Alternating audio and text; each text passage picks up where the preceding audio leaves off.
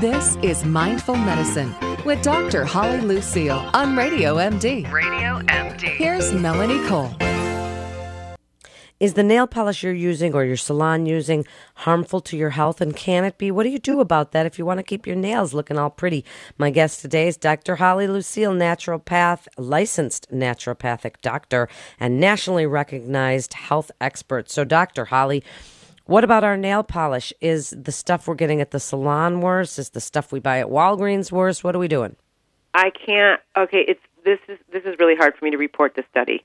It really is because I would say every three weeks I get my toes done, and I do put nail polish on them. But guess what?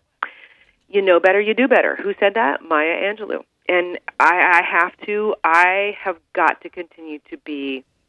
I have to walk my talk. And from what I've seen, this is a study, okay? It's a study co authored by the researchers at Duke University and the group we talk about a lot, Environmental Working Group. They've detected evidence of common nail polish chemicals called triphenylphosphate. It's abbreviated as TPHP in the bodies of every woman who volunteered to paint her nails for the study. Okay, so this is a carcinogen. It is a it is a it's one of those environmental toxins that we willingly put on our nails and close to our skin that absorbs into our bloodstream and that has consequential health effects. I mean, what what else can I say? I just I'm bummed about it. Um, I'm going to have to think about it. Now there are, and I was trying to do some research before our segment, so I promised the, the listeners that we're going to do another segment on alternatives to healthy, uh, to actually alternative healthy nail polishes that don't have this toxin in it, so we can start using those. But yes, this is what's out there. This is a study that was conducted, and for me, yep, it's kind of a blow because I know so many things. I do so many things to reduce exposure across the board, but this one I've kind of let slip. Yeah, the triphenyl phosphate. So, uh, all these women volunteer. Of course, women all over the world. We're all doing this, and I wonder if there is like all natural or nail polish without it in it. Yep, and we're gonna. I'm going to tease the listeners because we are going to talk about that. We're going to talk about because that's the most important thing. We can come out with a study like this, but hey, what are the alternatives? What can we do to still get people their needs? Because you know, beauty, vanity, you name it. Um, it's still a need for folks, and, and if we can fill it in a more natural and non harmful way, I think that's really important. I'm actually somebody who only for special occasions do I bother because I'm a gardener and I'm out in the garden all the time and I play guitar. So both things play heck with your nails. So I just don't even really bother. I, I bother. I keep them filed and that's about the you know size of it. But I do know that it looks pretty. So what can we do? I know you're going to tease. You say you're teasing, but all of these things seem to be building up on us, Dr. Holly. So what I want to ask you is. How do we sort through all this crap, the nails and all these toxins, and we'd have to live up on a mountain to avoid them all. What do you do? Well, it's true. You know, it's it's what you can do. It's what you can do, and also what you choose to do. Sometimes people can have a conscious choice. Like we're saying right now that there has been a, this study. It was conducted last year by Duke and the EWG researchers that found that you know, the metabolite of this TPHP in the urine. It's so it, it basically got into our bodies, into the urine of 95% of the adults and 100% of the children who participated in the study. All right, so and with it's a known carcinogen, it actually got into the breast milk, and so you you've got to look at this trail, right?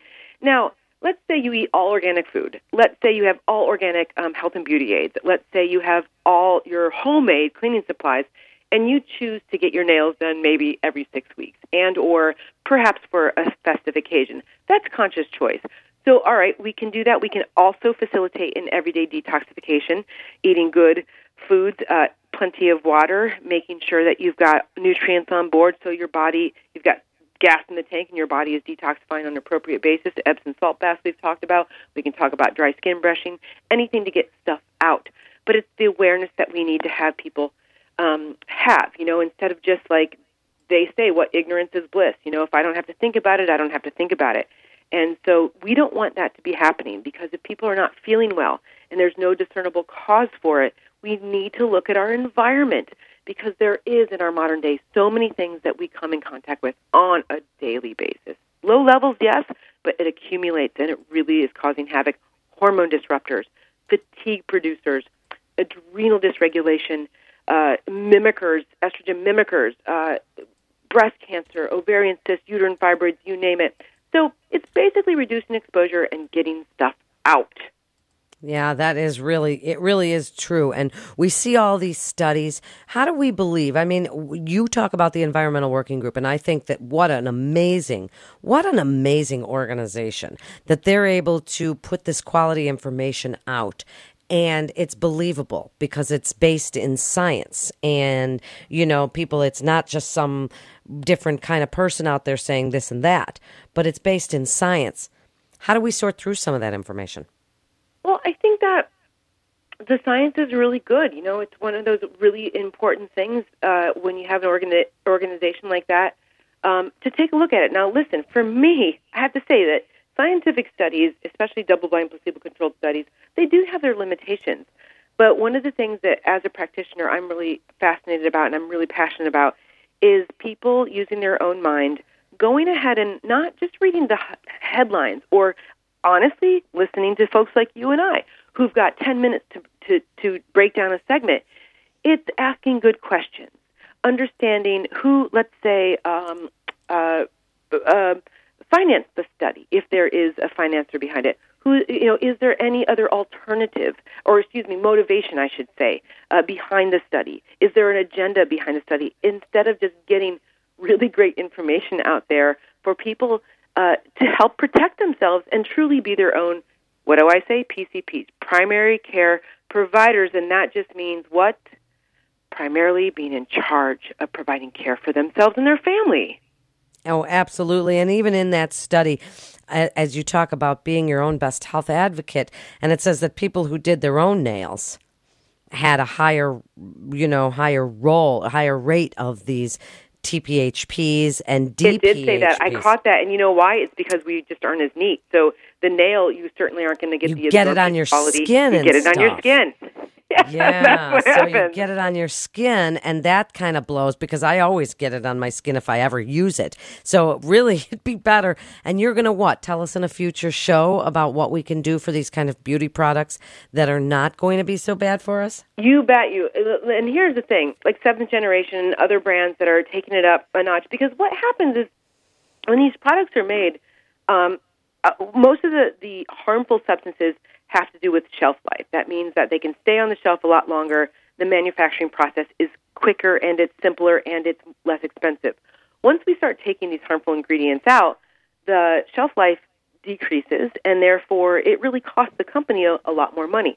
But if we can all get behind it, if we can all increase our awareness and start supporting some um, manufacturers that are actually just trying to get on top of this and help people have what they want without that harm.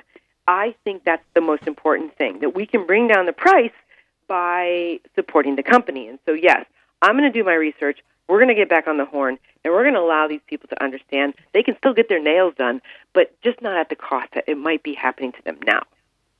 And that's what she does, giving us that great information. And triphenylphosphate, or TPHP, found in these nail polishes, which is getting into our skin, is now called a new endocrine disruptor. And you know, Dr. Holly knows all about those endocrine disruptors, but she's going to come on a future show. You know, she's on every Tuesday, and she's going to talk to us about the nail polishes and some of the beauty products that we can use that maybe don't have all this crap in them that we're a little bit afraid of and that, yikes, are messing with our system. This is Melanie Cole's Health Radio Show, heard every every single day. If you missed any of the great information, you can listen anytime on demand or on the go at radiomd.com. Thanks for listening and stay well.